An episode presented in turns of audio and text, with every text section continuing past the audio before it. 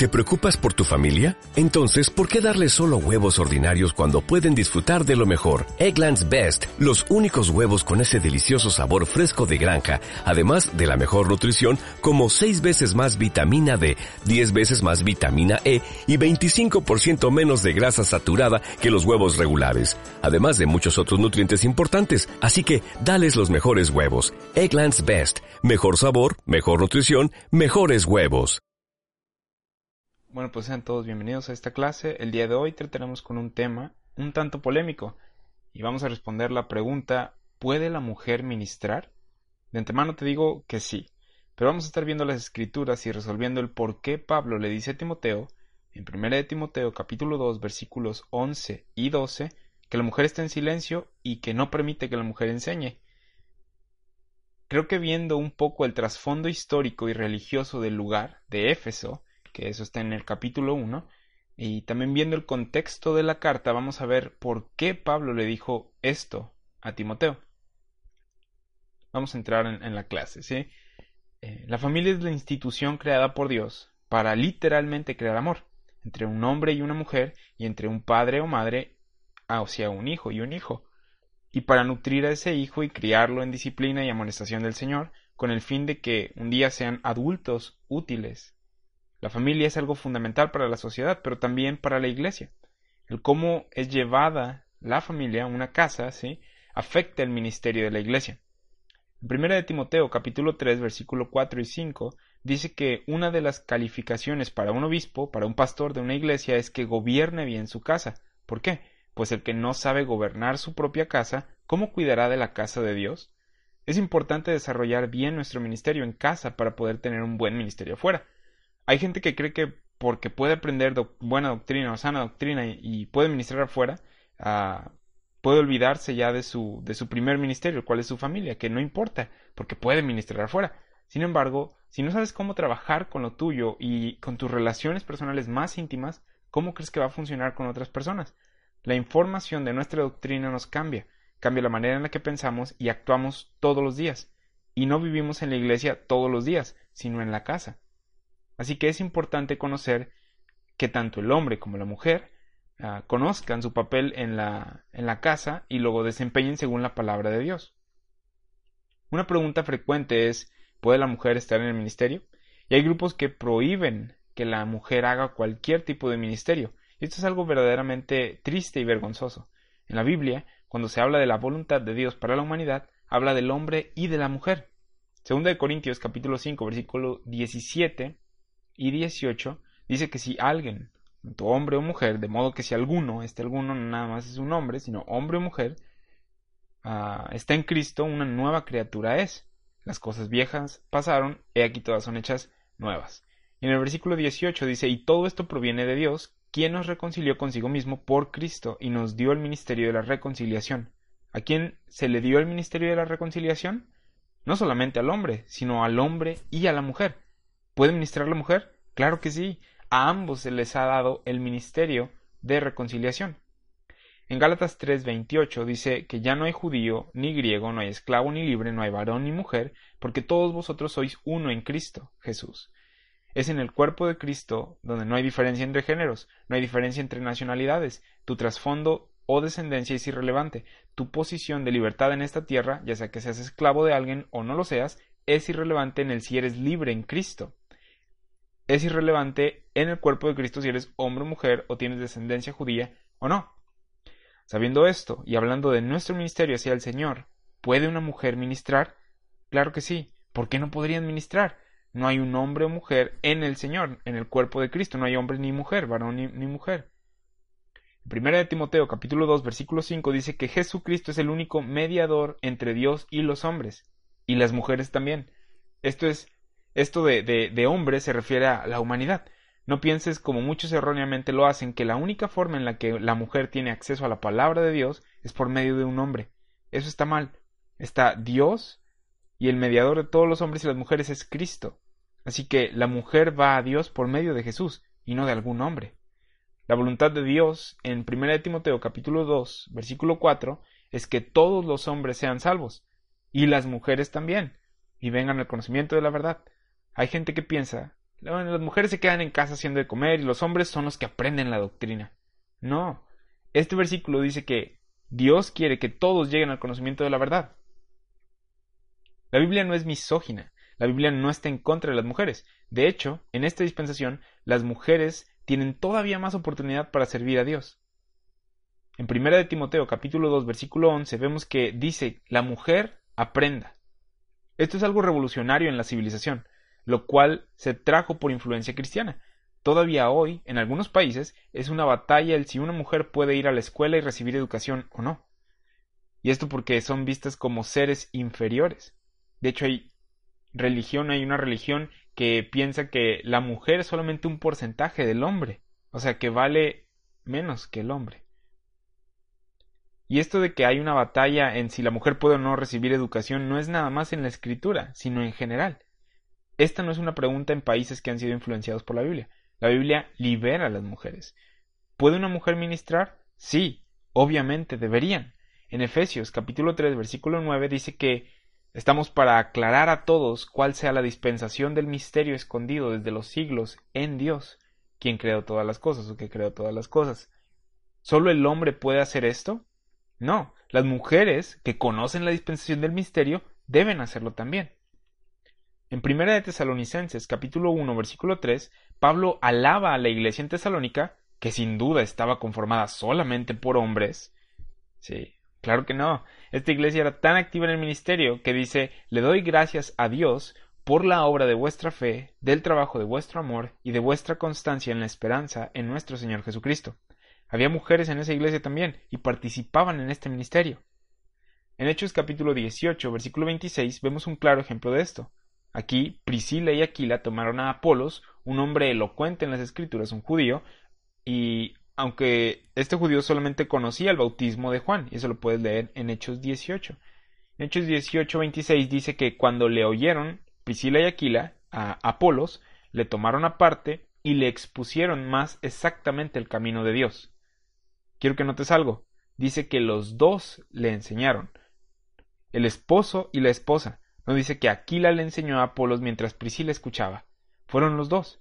Priscila sabía más que Apolos. Y ésta le enseñó junto con su esposo, Aquila. Así que podemos ver a lo largo de la escritura mujeres ministrando y ministrando también a hombres. En Efesios capítulo 4 versículo 16 encontramos una definición del ministerio de la iglesia. Y aquí la iglesia es descrita como un cuerpo bien concentrado, concertado y unido entre sí por todas las coyunturas que se ayudan mutuamente. Obviamente está hablando de las coyunturas masculinas, ¿verdad? No, todas las coyunturas, todos ah, los miembros del cuerpo. Las mujeres suplen algo también, según la actividad propia de cada miembro. ¿Qué miembros? ¿Solo los miembros masculinos? No, cada miembro contribuye y suple y recibe su crecimiento para ir edificándose en amor.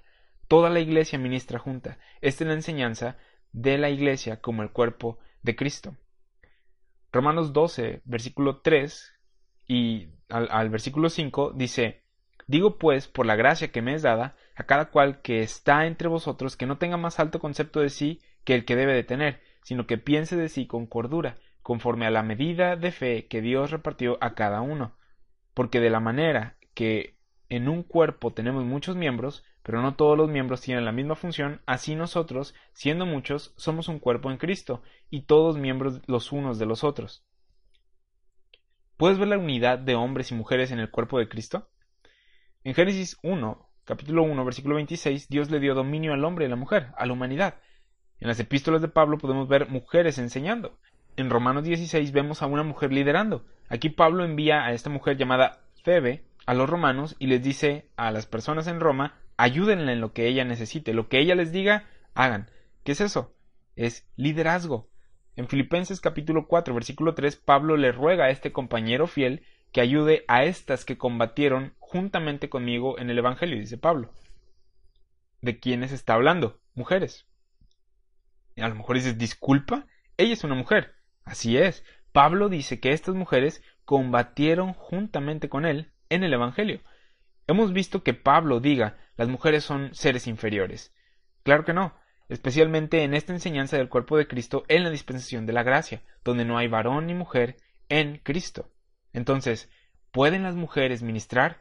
Claro que sí, tienen que hacerlo, necesitan hacerlo. Son miembros del cuerpo como nosotros y somos uno en el cuerpo de Cristo. Pero entonces, ¿por qué dice primera de Timoteo, capítulo 2, versículos 11 y 12, la mujer aprende en silencio con toda sujeción, porque no permito a la mujer enseñar ni ejercer dominio sobre el hombre, sino estar en silencio? Vamos a ver brevemente estos versículos. No me voy a tomar demasiado tiempo yéndonos versículo por versículo y de hecho necesita, necesitamos y vamos a dar también eventualmente esa clase o esa serie de clases de primera de Timoteo versículo por versículo. Pero ahorita vamos a ver esto brevemente eh, y tú puedes hacer tu propio estudio viendo la carta, viendo el contexto de primera de Timoteo. Ya que terminemos con Romanos, vamos a, dar alguna otra carta entre las cuales una candidato, eh, una candidata es primera de Timoteo. Pero bueno, vamos a ver este, estos versículos, del versículo 11 al versículo 15 de primera de Timoteo capítulo 2. Y estos, estos versículos se han usado como textos prueba. ¿Qué es un texto prueba? Un texto prueba es un versículo que alguien siente que es una declaración definitiva de cierto tema teológico es usando o es usado, perdón, usualmente fuera de su contexto como prueba para establecer una doctrina. Para muchas personas, 1 Timoteo, capítulo 2, versículos, incluso desde el versículo 8 hasta el 15, eh, es el texto prueba o el punto de partida en el asunto de las mujeres en el ministerio, de tal forma que ven toda la escritura con los lentes o filtro de este solo versículo. Cuando un solo versículo es usado para formular o argumentar creencias, existe el peligro de ignorar otros versículos bíblicos que pueda que digan algo diferente a la suposición deseada.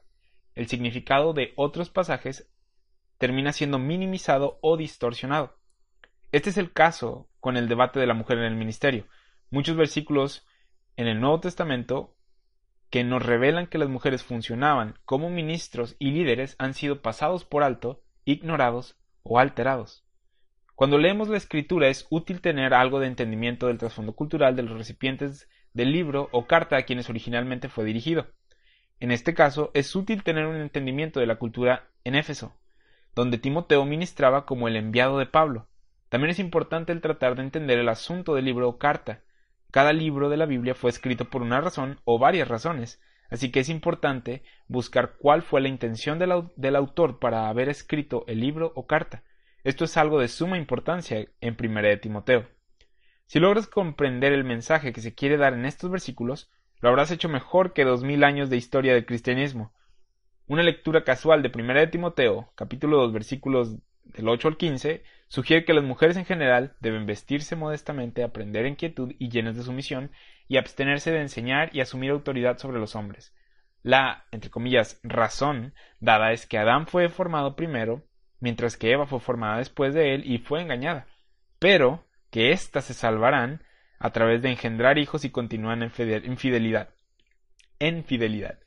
Esta es la idea que muchas personas han tenido a lo largo de la historia. Por eso te digo, si logras comprender de lo que Pablo está hablando aquí, lo habrás hecho mejor que dos mil años de historia del cristianismo.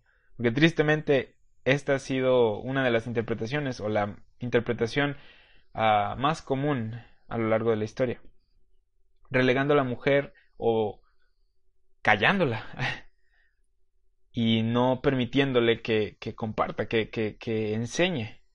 Sobre estas bases, es fácil ver por qué creen que las mujeres no deberían ser puestas en posiciones sobre hombres o participar en actividades que asuman autoridad de enseñanza o guía. Hay varios problemas y o preguntas que se levantan inmediatamente con tal lectura. Vamos a leer todo el capítulo 2 de Primera de Timoteo. Dice, exhorto ante todo a que se hagan rogativas, oraciones, peticiones y acciones de gracias por todos los hombres, por los reyes y por todos los que están en eminencia, para que vivamos quieta y reposadamente en toda piedad y honestidad, porque esto es bueno y agradable delante de Dios nuestro Salvador, el cual quiere que todos los hombres sean salvos y vengan al conocimiento de la verdad, porque hay un solo Dios y un solo mediador entre Dios y los hombres, Jesucristo hombre, el cual se dio a sí mismo en rescate por todos, de lo cual se dio testimonio a su debido tiempo. Para esto yo fui constituido predicador y apóstol. Digo verdad en Cristo, no miento, y maestro de los gentiles en fe y verdad. Quiero pues que los hombres oren en todo lugar levantando manos santas sin ira ni contienda. Asimismo, que las mujeres se atavíen de ropa decorosa con pudor y modestia, no con peinado ostentoso, ni oro, ni perlas, ni vestidos costosos, sino con buenas obras, como corresponde a mujeres que profesan piedad. La mujer aprende en silencio con toda sujeción, porque no permitió a la mujer enseñar ni ejercer dominio sobre el hombre, sino estar en silencio, porque Adán fue formado primero, después Eva, y Adán no fue engañado, sino que la mujer siendo engañada incurrió en transgresión. Pero se salvará engendrando hijos si permaneciera en fe, amor y santificación con modestia. Nota que este capítulo comienza con un o un en el griego, que fue traducido como ante todo en la Reina Valera, o un por lo tanto. Ese por lo tanto, ese ante todo, toma en consideración lo previamente hablado. En otras palabras, el contexto de esta instrucción del capítulo 2 dada a hombres y mujeres se encuentra en lo anteriormente hablado. ¿De qué se habló anteriormente? Regresando al capítulo 1, tú léelo, en los versículos del 3 al 7, y el, y el 18 y 19, en estos versículos vemos que Pablo le da a Timoteo una orden de deshacerse de falsos maestros que están causando problemas en la iglesia. No sabemos mucho de estas falsas enseñanzas, solo que tenían que ver con la ley mezclada con mitos, genealogías, prohibiciones de casarse, esto está en, el capítulo 4, y abstenerse de ciertas comidas. Estas fueron posiblemente importadas de religiones paganas de la localidad. Antes de entrar en los versículos en sí, versículo por versículo brevemente, ah, vamos a hablar un poco del lugar en el que Timoteo se encontraba. Éfeso. La ciudad de Éfeso de antaño era la ciudad más grande de Asia Menor y en el primer siglo después de Cristo pudo, haber tenido una población de alrededor de cien mil personas. La ciudad tenía un puerto ocupado y estaba sitiada en un cruce de dos caminos principales que, conocían, que conducían al interior de Asia Menor. Una persona dijo acerca de Éfeso que, debido a su posición geográfica estratégica, Éfeso sirvió como el centro para el comercio y la comunicación. Los efesios eran muy conocidos a lo largo del mundo greco-romano por su devoción entusiasta a la diosa Artemisa y por su magnífico templo dedicado a ella. El templo era considerado como una de las siete maravillas del mundo antiguo y era uno de los edificios más grandes en el mundo griego. Estaba hecho de mármol sólido y las dimensiones de este edificio monumental fueron de 115 metros por 55 metros. Tenía 127 columnas jónicas que medían 18 metros de altura. El altar era lo suficientemente grande como para sacrificar cientos de animales simultáneamente. Un historiador del primer siglo escribió y dijo al lado del, río Temardón estaba una nación gobernada por mujeres. Ojo con eso en la que las mujeres perseguían las artes de la guerra como los hombres. Para los hombres, la reina de la nación había relegado el hilo de la lana y otras tareas domésticas de las mujeres. Ella promulgó leyes para por las cuales condujo a las mujeres a las luchas marciales, mientras que a los hombres les aseguró humillación y servidumbre. Otro historiador del primer siglo proporciona información adicional sobre esta nación gobernada por mujeres. Él escribió que también descartaron todo pensamiento de matrimonio con sus vecinos, llamándolo esclavitud en lugar de matrimonio. En cambio, se embarcaron en una empresa sin paralelo en toda la historia, la de construir un Estado sin hombres, y luego defenderlo ellas mismas. Luego, con la paz asegurada por su éxito militar, entablaron relaciones sexuales con los pueblos de los alrededores para que su línea no, desapareciera. Después de conquistar la mayor parte de Europa, también se apoderaron de varias ciudades-estado en Asia. Aquí fue fundado Éfeso. ¡Wow! De hecho, ¿has oído de las Amazonas? Las Amazonas.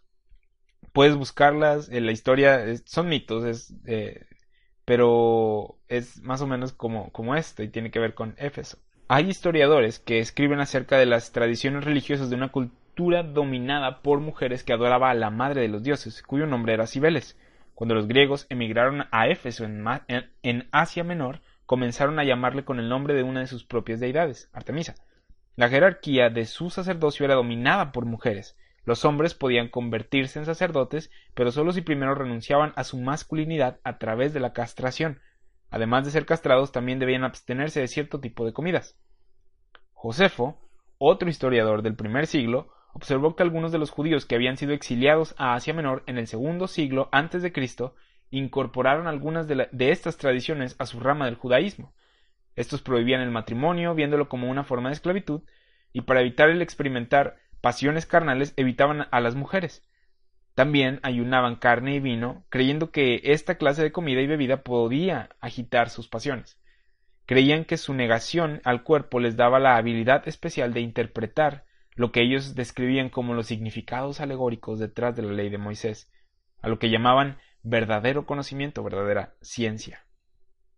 Entonces estás viendo aquí una religión en la que la mujer, una sociedad, una ciudad en la que la mujer era la dominante, en la que habían puesto al hombre abajo, como siervos, como ciudadanos de segunda clase.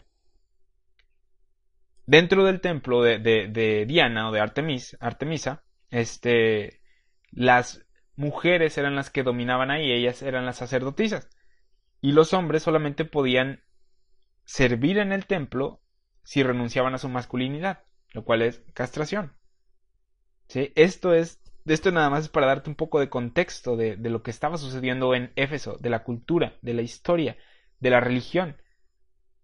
Entonces, el epicentro para esta forma de ascetismo religioso era Éfeso. Eh, esto de ascetismo es negación de placer. Eh, entonces era, era Éfeso este, el epicentro de, esta forma de ascetismo, de negación a, a, placeres, la ciudad donde Timoteo predicó el Evangelio. Fue a Timoteo al que el apóstol Pablo le escribió esta carta advirtiéndole de las falsas enseñanzas, de las interminables genealogías, de la prohibición del matrimonio y de comer ciertas comidas. Esto es un poco de contexto histórico y religioso de la ciudad en la que Timoteo ministró y que Pablo conocía de primera mano. Leemos de la experiencia de Pablo en Éfeso en Hechos 19.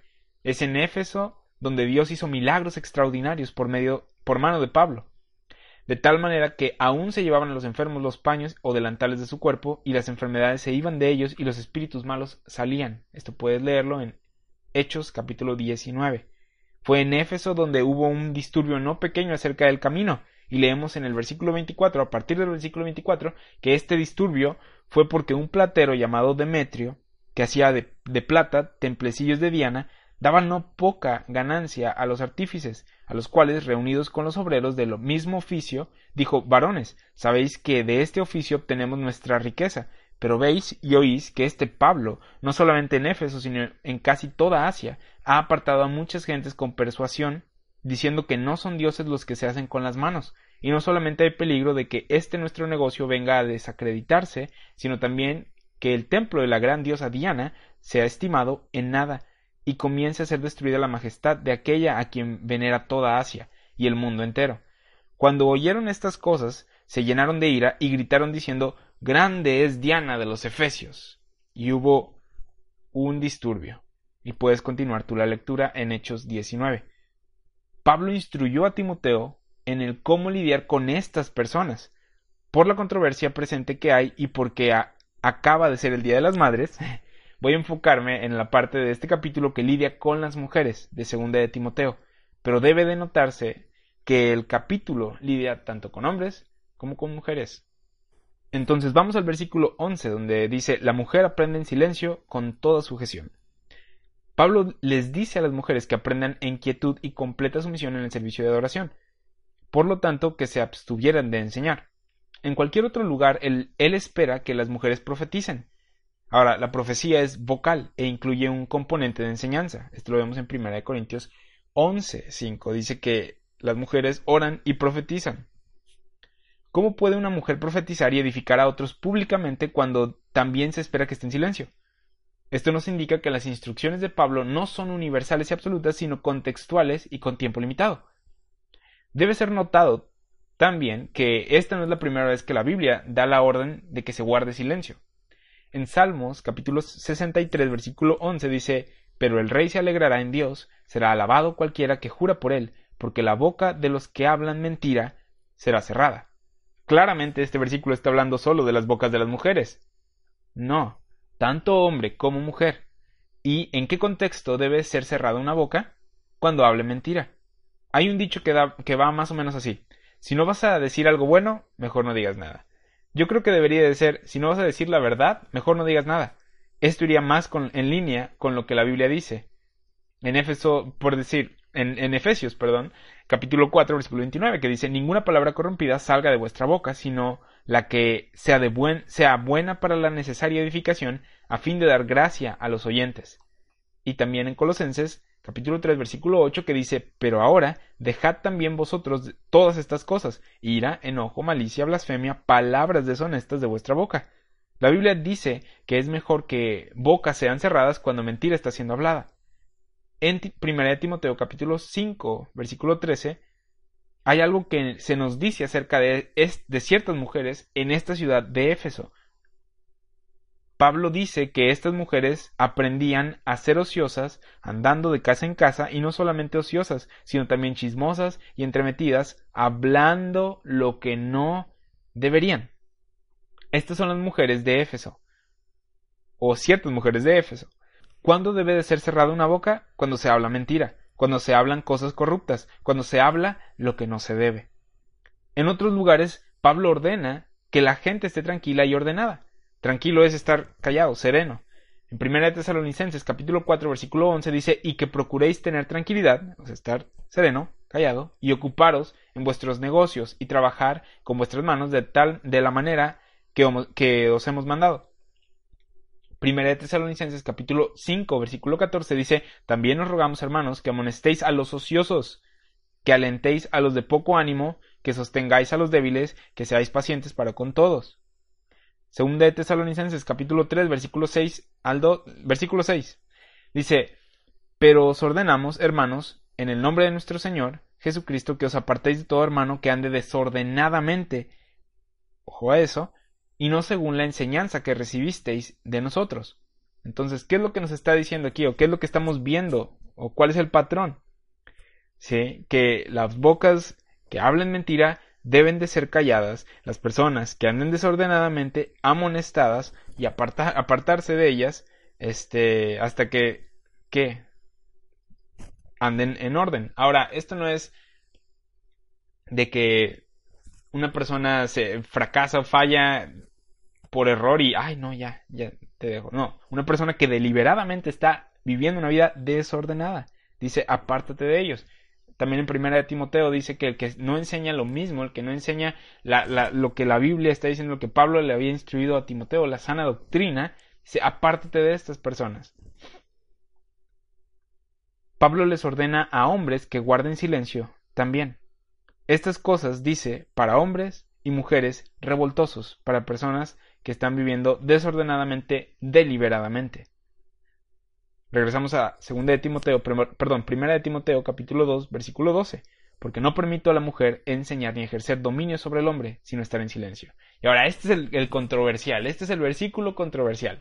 Y vamos a ver ciertas cositas aquí que, van a aclarar a lo que Pablo se refiere.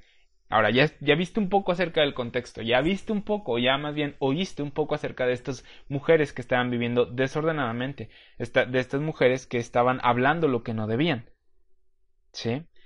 Dice, Pablo también advirtió en contra de la mujer enseñando y practicando algo que él llamó auteneo, autenteo, perdón, en el griego, contra el hombre, que la mujer estaba autenteo sobre el hombre. Eh, esta palabra eh, significa dominar o ejercer dominio sobre hombre, sobre un hombre, mientras que dominar sugiere una forma de autoridad abusiva, las traducciones más recientes de la Biblia remueven todas las connotaciones negativas de la palabra griega autenteo, traduciéndola como ejercer autoridad. ¿Ves dónde está la confusión? Se ha quitado toda connotación negativa en cuanto a esta palabra que es negativa, por lo tanto se ha, se ha hecho la pregunta, ¿puede una mujer ejercer autoridad sobre un hombre? ¿Puede tener un liderazgo sobre un hombre? Y eso no es lo que esta palabra significa. Esta palabra está hablando de dominio de dominar, de una autoridad abusiva. A lo largo de la historia de la literatura griega, esta palabra representaba algo notoriamente violento. Autenteo tenía significados tales como hacedor de masacre, autor de crímenes, eh, asesino de uno mismo, dominio abusivo, uno que asesina con su propia mano.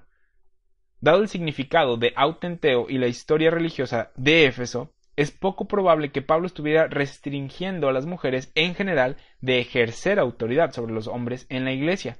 Es más probable que junto con sus advertencias en contra de la falsa enseñanza de mitologías, de la prohibición del matrimonio y de ciertas comidas, él también estuviese advirtiendo contra el abuso de poder o del uso del poder en forma abusiva. ¿Ves cómo empieza a tener sentido cuando te das cuenta de lo, que estaba pasando ahí? la, situación que vemos en, en en Hechos 19 de gente súper religiosa, en 1 Timoteo capítulo 5 de mujeres que tomaban ventaja de la iglesia, que ah, dice andaban chismosas, andaban de entremetidas, este, y que andaban hablando lo que no debían. Y ahora, también recuerda, estaban en un, en un ambiente, en una situación, en una sociedad en la que la mujer era la dominante, en la que la mujer era la que ministraba. Por lo tanto, como que la idea de la mujer, probablemente llegando a esta nueva comunidad de iglesia, llamada Iglesia el Cuerpo de Cristo, eh, ellas pensaron, naturalmente, a nosotros nos corresponde enseñar. ¿Y qué iban a enseñar? Falsa doctrina. Y cuando esto sucede, Pablo dice, no, no permito que la mujer enseñe, no permito, si puede estar ahí, que aprenda, que aprenda en silencio. ¿Qué, sugiere esto? Cuando una persona eh, aprende, lo que significa es que está callada. Si uno está hablando, cuando el maestro está compartiendo, ¿Qué es lo que está dando a entender? No, yo sé, tú no, déjame enseñarte. Y Pablo dice, no. Cierra la boca, siéntate, aprende y no porque no permito que enseñes falsa doctrina, no permito que enseñes y contamines a la iglesia. Versículo 13 y 14 de 1 de Timoteo capítulo 2. Porque Adán fue formado primero después de Eva, y Adán no fue engañado, sino que la mujer siendo engañada incurrió en transgresión. Pablo aquí culpa a la mujer por ser engañada, cuando en cualquier otro lugar culpa a Adán, sin siquiera mencionar a Eva. Podemos ver esto en Romanos 5. Esta no es una contradicción, ya que tanto Adán como Eva tuvieron culpa de compartir, ¿Qué compartir, pero apunta a la naturaleza contextual de las instrucciones de Pablo y muestra que él está apelando a los textos de la creación para guiar a su congregación pastoralmente. Otro problema teológico con una lectura superficial del texto es cómo darle sentido a los comentarios de engendrar hijos y la salvación. Las mujeres no son salvas por gracia a través de fe, como Pablo dice que todos los creyentes lo son en Efesios capítulo 2 versículo 8 al 10. Este asunto del versículo 15 lo vamos a ver ahorita en unos momentos. Otro problema lógico es que Pablo parece culpar a Eva, quien fue la engañada, más que a Adán, que no fue engañado. Sin embargo, Adán desobedeció sabiendo lo que estaba haciendo. Él desobedeció deliberadamente. Porque, ¿por qué será esto? Eh, ¿Es peor ser engañado que desobedecer deliberadamente? ¿Los maestros confundidos son peores que los corruptos? Una vez más podemos ver que hay algo sucediendo aquí por debajo de la superficie del texto, que Pablo hace al traer al plano el registro de la creación en Génesis. Finalmente, Pablo está sugiriendo que las mujeres en general son más ingenuas y más engañables que los hombres. No, Primera de Timoteo capítulo 2 versículo 8 y 15 es un texto confuso y problemático en muchos lugares por diferentes razones. Pero esto no significa que este pasaje sea menos inspirado o tenga menos autoridad para los cristianos que, algún otro texto bíblico. Solamente menciono que el entender su significado toma algo de trabajo ah, tomando en consideración el trasfondo cultural. Versículo 15. Pero se salvará engendrando hijos, si permaneciera en fe, amor y santificación con modestia.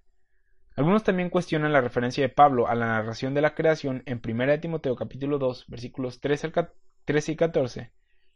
En la cultura religiosa de Éfeso, la vida tenía origen en Cibeles, una mujer, y el pecado se originó con varios dioses hombres, incluyendo el compañero infiel de Cibeles, Atis. Hay evidencia de que para el segundo siglo después de Cristo, estas creencias habían comenzado a distorsionar la narrativa de la creación en algunas comunidades, Así que Pablo le recuerda a la iglesia que Adán, el primer hombre, era también una fuente de vida y que Eva, la primera mujer, también jugó un rol en la caída de la humanidad. Además, las mujeres que adoraban a Artemisa clamaban a ella para salvarlas en el parto. Por siglos la Iglesia ha luchado con la referencia de Pablo de ser salvadas engendrando hijos, en 1 Timoteo capítulo 2 versículo 15. Entender el lenguaje y contexto de la carta de Pablo da a luz a este misterio. A Pablo se le atribuían enseñanzas ascéticas en las que veía el sistema de procreación como algo del diablo, el, tener relaciones sexuales, y la virginidad como una virtud necesaria para la salvación. Hay un libro llamado Los Hechos de Pablo y Tecla Y ahí es donde se menciona estas cosas, estas enseñanzas ascéticas que se le atribuían al apóstol Pablo.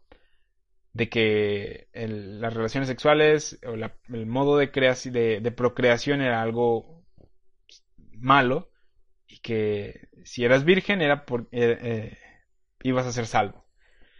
Primera de Timoteo capítulo 2 versículo 15 es un versículo enigmático y se han presentado varias interpretaciones para explicar su significado. Algunos estudiosos sugieren que este versículo trata sobre la seguridad física durante el proceso de parto.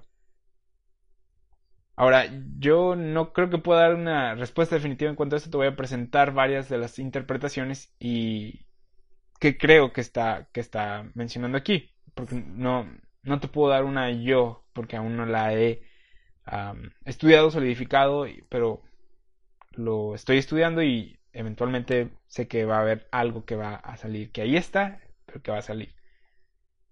Otra interpretación del versículo 15 es que tener hijos debe traducirse como el parto y que se refiere al nacimiento de Jesús, a través de quien viene la salvación. Aquellos que proponen la interpretación de del parto resaltan la conexión entre el nacimiento de Jesús y la simiente de la mujer prometida, de la mujer prometida en Génesis capítulo 3 versículo 15. Ahora, personalmente no creo que esto sea lo que se refiera. Ah, porque en otro lugar de 1 Timoteo, Jesús y la salvación se mencionan claramente. Si el nacimiento de Jesús hubiera sido el tema de este versículo, se habría destacado el nombre de Cristo Jesús, como en el versículo 15 del capítulo 1 o en el versículo 5 del capítulo 2 de 1 Timoteo. Sin embargo, creo que la salvación, más que la seguridad, es el significado en 1 Timoteo capítulo 2, versículo 15. Sospecho que las ideas gnósticas de ese tiempo son el, ímpetu para las enseñanzas de Pablo en 1 de Timoteo, capítulo 2, versículo 15. Es probable que en este versículo Pablo le estaba asegurando a la mujer casada o a mujeres casadas en la iglesia de Éfeso que si ella renunciaba al celibato, o sea, tenía relaciones sexuales con su esposo y quedaba embarazada, no pondría en peligro su salvación, sino que será salva engendrando hijos. Aún engendrando hijos será salva. Creo que el mensaje de Pablo en 1 Timoteo 2.15 es que la salvación no depende del celibato o de permanecer sin hijos, sino que depende de la continuación de la fe, amor, santidad y modestia o autocontrol. Al asociar estas expresiones e ideales con el parto, Pablo muestra que el matrimonio, el sexo y la procreación no se oponen a las virtudes piadosas de la santidad y la modestia, cosa que se estaba enseñando en Éfeso. La enseñanza de Pablo sobre el matrimonio y el tener hijos en 1 Timoteo capítulo 2 versículo 15 es claramente diferente de la enseñanza que se le atribuye en los hechos de Pablo y Tecla, y es la antítesis de la enseñanza que se encuentra en muchos documentos cristianos gnósticos y seminósticos que circularon ampliamente en el siglo II, documentos que promovían fuertemente la virginidad y la castidad como virtudes salvadoras. Otra interpretación que acabo de escuchar, de hecho, hace poco, era que serán salvas de, de sus deseos, de, de, de sus impulsos, de, de, sus deseos. Más adelante se menciona un poco acerca de, de esto en, el capítulo 5 de 1 de Timoteo. Pero bueno, te digo, una, una que te diga, esta es, aún no te lo puedo decir, aún no la puedo afirmar, pero te he dado unas cuantas interpretaciones que se han dado y pues tú estudiando puedes darte cuenta de cuál es verdad o tal vez ninguna de esas. Pero bueno, en resumen vamos a ver estos puntos. Pablo, punto número uno, Pablo no está escribiendo en general del trato hacia las mujeres en la iglesia. Él está dando instrucciones particulares y basadas en el contexto cultural de las mujeres en Éfeso, el lugar de la iglesia de Timoteo, para corregir problemas sucediendo ahí. El asunto más grande es su preocupación y el propósito de la carta. El contexto inmediato para las instrucciones de Pablo involucra dos detalles importantes. Número uno, la presencia de la falsa enseñanza de falsos maestros en la iglesia, guiándolos a, número dos, problemas levantándose en la iglesia, llevándolos a división y otras consecuencias dañinas. En este asunto de falsa enseñanza, tanto el hombre como la mujer contribuyen con el problema, o al problema, aquí en Éfeso. En el versículo 8 vemos que Pablo instruye a los hombres a que oren sin ira o disputa. Pero pareciera que hay algo especialmente problemático acerca del comportamiento de las mujeres, que lo vemos en el capítulo 5, dado el espacio asignado para las instrucciones de Pablo concerniente a ellas. Punto número 2.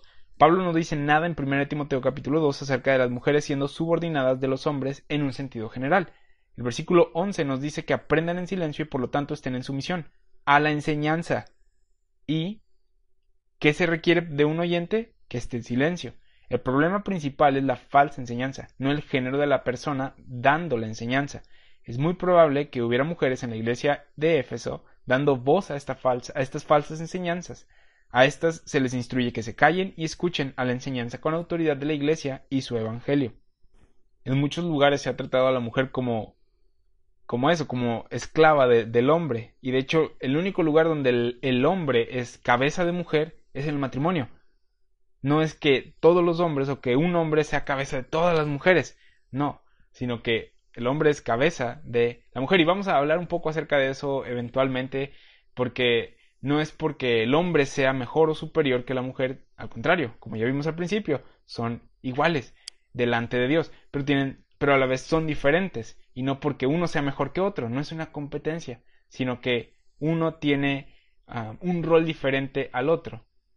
¿Cómo te sometes a tu igual? Esa es como la, la, pregunta que se hace y eventualmente vamos a llegar a, eso, vamos a, hablar un poco acerca de eso, que es una enseñanza tan, tan hermosa y tan padre que, que, veremos. Pero bueno, punto número 3, las mujeres a las que Pablo se dirige son probablemente mujeres gentiles de alto estatus que se han convertido recientemente en cristianas y miembros de la iglesia en Éfeso. Nota que los versículos 9 y 10 hablan de la vestimenta modesta para las mujeres. Este supone, o estos versículos suponen que estas mujeres tienen los medios para adornarse con peinados elaborados, oro, perlas y ropa cara. Algunas de estas mujeres ricas y de alto perfil pueden haber sido sacerdotisas y o profetisas en su antigua religión pagana. Por lo menos algunas fueron educadas y tenían habilidades en retórica. Dados sus antecedentes, pudieron haber asumido que naturalmente ellas debían tomar los roles de liderazgo y enseñanza dentro de la Iglesia, sin haber recibido una formación adecuada bíblica, o haber sido mentoreadas o discipuladas y formadas espiritualmente a través de la adoración cristiana, de las escrituras cristianas y las disciplinas espirituales en el contexto de la comunidad cristiana. Todavía encontramos este tipo de problema hoy, aunque aparece de diferentes maneras. Un gerente general de una gran corporación se convierte en cristiano y asume que sus habilidades en los negocios y experiencia son adecuadas para calificarlo para el liderazgo en la iglesia. Un profesor de inglés en la escuela secundaria cree que sus evidentes habilidades de enseñanza automáticamente lo califican para el ministerio de la predicación. El punto es que entrar a los ministerios de enseñanza y liderazgo en la Iglesia requiere de una preparación previa a través de la instrucción bíblica, la tutoría, el discipulado, la inmersión en las prácticas cristianas y la comunidad.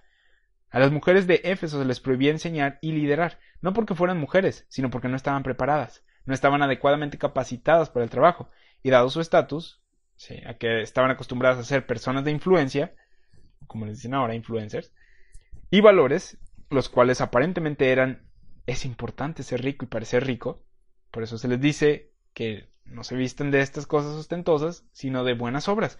Pareciera que les faltaban tanto el conocimiento de la fe cristiana como el de la humildad y la autoconciencia para reconocer su error. Muchas de estas mujeres de alto estatus probablemente tenían esclavos sirvientes masculinos que ahora adoraban con ellas en la iglesia cristiana como iguales. El tipo de autoridad al que estaban acostumbradas a ejercer sobre ellos ya no encajaba en el contexto de la comunidad cristiana. Punto número 4. Saber algo sobre la identidad de estas mujeres nos ayuda a darle sentido a la aplicación de los textos de la creación por parte de Pablo. La referencia a que Eva fue engañada tiene sentido en un contexto en el que aquellos sin un entrenamiento adecuado y que de hecho fueron engañados por enseñanzas no cristianas estaban afirmando su autoridad para enseñar a otros. Pablo menciona la historia de la caída en Génesis 3 para señalar el hecho de que cuando alguien es engañado, como Eva lo fue por la serpiente, y esta persona guía y enseña a otros, se producirán grandes problemas. Según la tradición rabínica, algunos de los primeros comentaristas judíos notaron que las instrucciones iniciales de Dios de no comer del árbol del conocimiento del bien y del mal fueron dadas primero a Adán y directamente a él, ya que Eva no había sido creada aún. Y los rabinos pensaban que Eva era vulnerable al engaño de la serpiente, ya que Adán no la había instruido lo suficientemente bien para la prohibición. Génesis 3, versículo 2 y 3 podría dar un apoyo a esa teoría porque registra a Eva citando erróneamente la prohibición original mientras hablaba con la serpiente. A la luz de esto podemos ver el punto de Pablo al citar la historia de la caída, que, es, que el punto de Pablo es que las personas que no están adecuadamente capacitadas y enseñadas no deben estar en posición de dirigir y enseñar a otros. Las mujeres de Éfeso, a quienes Pablo les prohíbe enseñar, no es porque fueran mujeres, sino porque o porque fueran más susceptibles al engaño, sino porque estaban siendo engañadas por pensamientos falsos o enseñanzas falsas debido a su falta de educación y entrenamiento cristiano. Punto número 5. Pablo no dice nunca permitiré que una mujer enseñe o tenga autoridad sobre un hombre.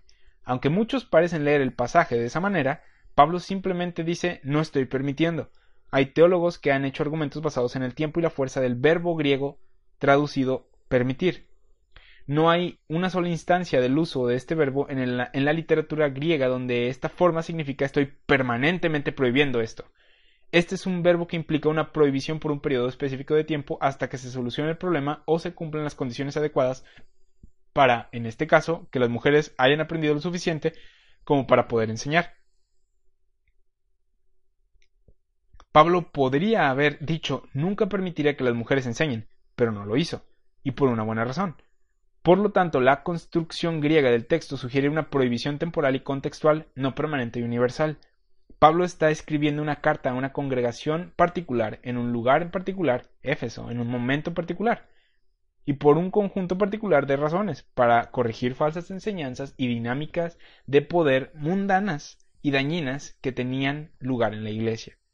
Muchas veces somos propensos a intentar usar y controlarnos los unos a los otros. La, dinámica del poder cultural a, menudo determina quién será el ganador de ese concurso. Pero los cristianos deberían de ser diferentes. Tanto hombres como mujeres están llamados a someterse a Cristo y a su Evangelio, los unos a los otros en servicio mutuo bajo Cristo. Entonces Pablo recibía a las mujeres como colaboradoras en el ministerio, Pablo no era un misógino, él no odiaba a las mujeres, él no llegaba a las congregaciones y decía ¿Qué tal? Soy Pablo, apóstol de Jesucristo. ¿Tienen mujeres aquí? Porque odio a las mujeres y hay que callarlas a todas.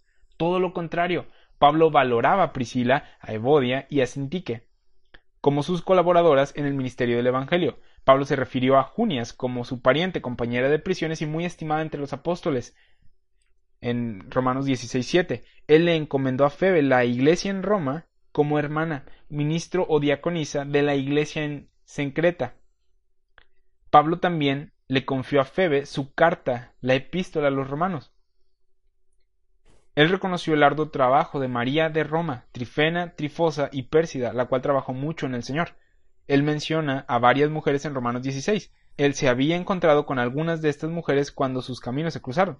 Él tomó seriamente un reporte de Chloe de las personas en Corinto envió saludos a Claudia en 2 Timoteo capítulo 4 versículo 21 a, y a Apia, Apia en Filemón capítulo 1 versículo 2 reconoció la iglesia de la casa de ninfas en la Odisea en Colosenses capítulo 4 versículo 15 él aceptó la hospitalidad de Lidia él respetó a Lodia, Loida y a Eunice en 2 Timoteo capítulo 1 versículo 5 Pablo valoró el ministerio de las mujeres e incluso comparó su propio ministerio al de una mujer alimentando a sus hijos.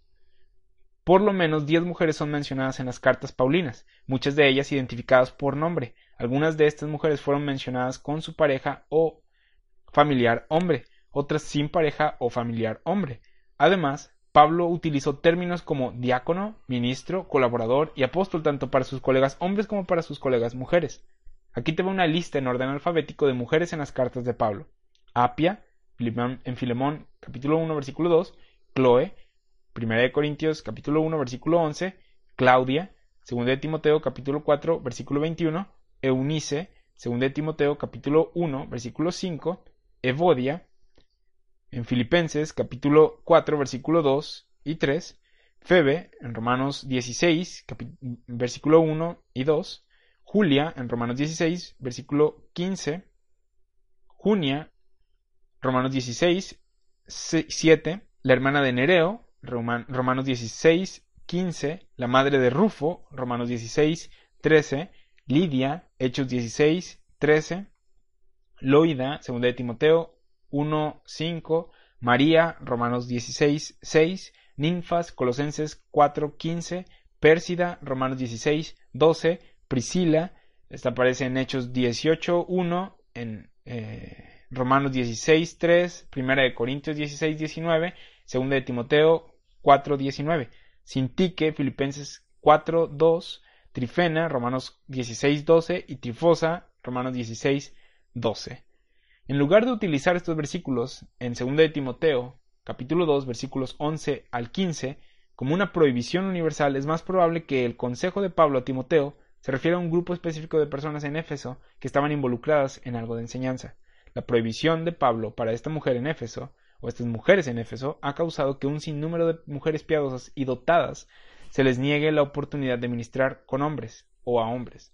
Debemos entender que esta instrucción está en una carta personal concerniente a una iglesia local experimentando sus propios problemas. El contexto nos muestra que no es una instrucción universal para cualquier momento en el que las mujeres sean maestras o líderes.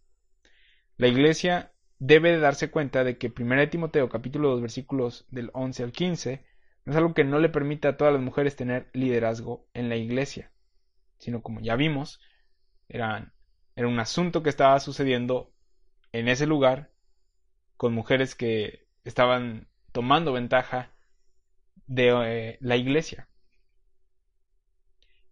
Entonces, en resumen, la mujer se le ordena, se le dice a, a estas mujeres que Pablo está uh, instruyendo a Timoteo que calle, se le ordena que se callen, que aprendan, eso es algo revolucionario, que no enseñen falsa doctrina, y ellas pensaban que eh, Diana o Artemisa había sido estaba sin pecado y que había sido el hombre el que había traído pecado al mundo, el que había traído el mal al mundo. Y Pablo dice, no, ahí también pensaban que Artemisa o Diana había llegado primero y ella era la madre de todos. Y Pablo dice, no, Adán fue primero y Adán no fue el engañado, fue Eva la que fue engañada. Entonces puedes ver todas estas cosas y ves cómo te ayuda el saber lo que estaba sucediendo ahí, el, cómo eran religiosos, cómo la religión era hacia una deidad femenina y cómo las mujeres eran las dominantes en ese lugar. Entender todas estas cosas te, te hace darte cuenta el por qué Pablo habló de la manera en la que habló y como dijo que no ejerza dominio, que no, no, que no sea abusiva, eh, que no abuse del poder. Y vemos todos los, demás versículos como que, ya explicamos un poquito. Te digo, era, eh, esta es una clase un poco ah, muy por encimita, ya después que entremos en Primera de Timoteo vamos a ver todo el contexto, vamos a ver este todo Primera de Timoteo, el capítulo 1 y los versículos los 10 versículos que no vimos en, el capítulo 2 y vas a ver todo el contexto y, vamos a explicar un poquito más a detalle. Pero espero que te haya servido un poco el darte cuenta o el que te hayas dado cuenta de cómo la mujer no, no, no se le prohíbe que ministre. De hecho, ¿puede la mujer ministrar? Absolutamente, ya lo vimos no es, no es cuestión de género aquí en, en, en, Primera de Timoteo 2, sino de preparación y de cómo estaban enseñando falsa doctrina y como vimos en otros lugares en la Biblia, cuando se enseña mentira, ¿qué es lo que se dice? Que se calle la boca, que se cierre esa boca. Entonces espero que, que haya sido de bendición esta clase, que te haya dado un poco de curiosidad para que tú puedas estudiar, que tú puedas buscar por ti mismo y o misma. Este lo que dice la Biblia acerca de este tema. Eh, después vamos a aclarar un poco acerca de 1 de, Corintios 14, donde también se habla acerca de, la mujer y que, que, guarde silencio. Pero 1 de Timoteo, capítulo 2, 11 al 15, son unos controversiales. Y pues bueno, espero que haya sido de bendición esta clase. Te recuerdo que tenemos más clases en este canal. Eh, Usualmente los miércoles estamos subiendo las clases a, Spotify, ahí puedes también encontrarnos. Eh, estamos ahorita en una serie del libro de Romanos, a la carta a los Romanos, versículo por versículo, y ahí te vas a dar cuenta de que ahí sí hablamos a, detalle. Y vamos a hablar de primera de Timoteo a detalle también eventualmente. Pero bueno, entonces cada domingo a las 7 de la tarde subimos una clase nueva, se transmite una clase nueva y aproximadamente el miércoles después de ese domingo que se transmitió la clase se sube a Spotify. Te invito a que te suscribas, a que le des un clic a la campanita para que YouTube te notifique cada que se suban ah, videos nuevos o material nuevo. Ah, en Spotify vamos a estar subiendo nada más las clases. Aquí en YouTube vamos a estar subiendo como siempre las clases y material adicional. Entonces, por mi parte es todo. Dios te bendiga y gracias por estar escuchando la clase, gracias por tomar el tiempo de estudiar. Every day, we rise, challenging ourselves to work for what we believe in. At U.S. Border Patrol, protecting our borders is more than a job, it's a calling. Agents answer the call, working together to keep our country and communities safe. If you're ready for a new mission, join U.S. Border Patrol and go beyond. Learn more at cbp.gov/careers.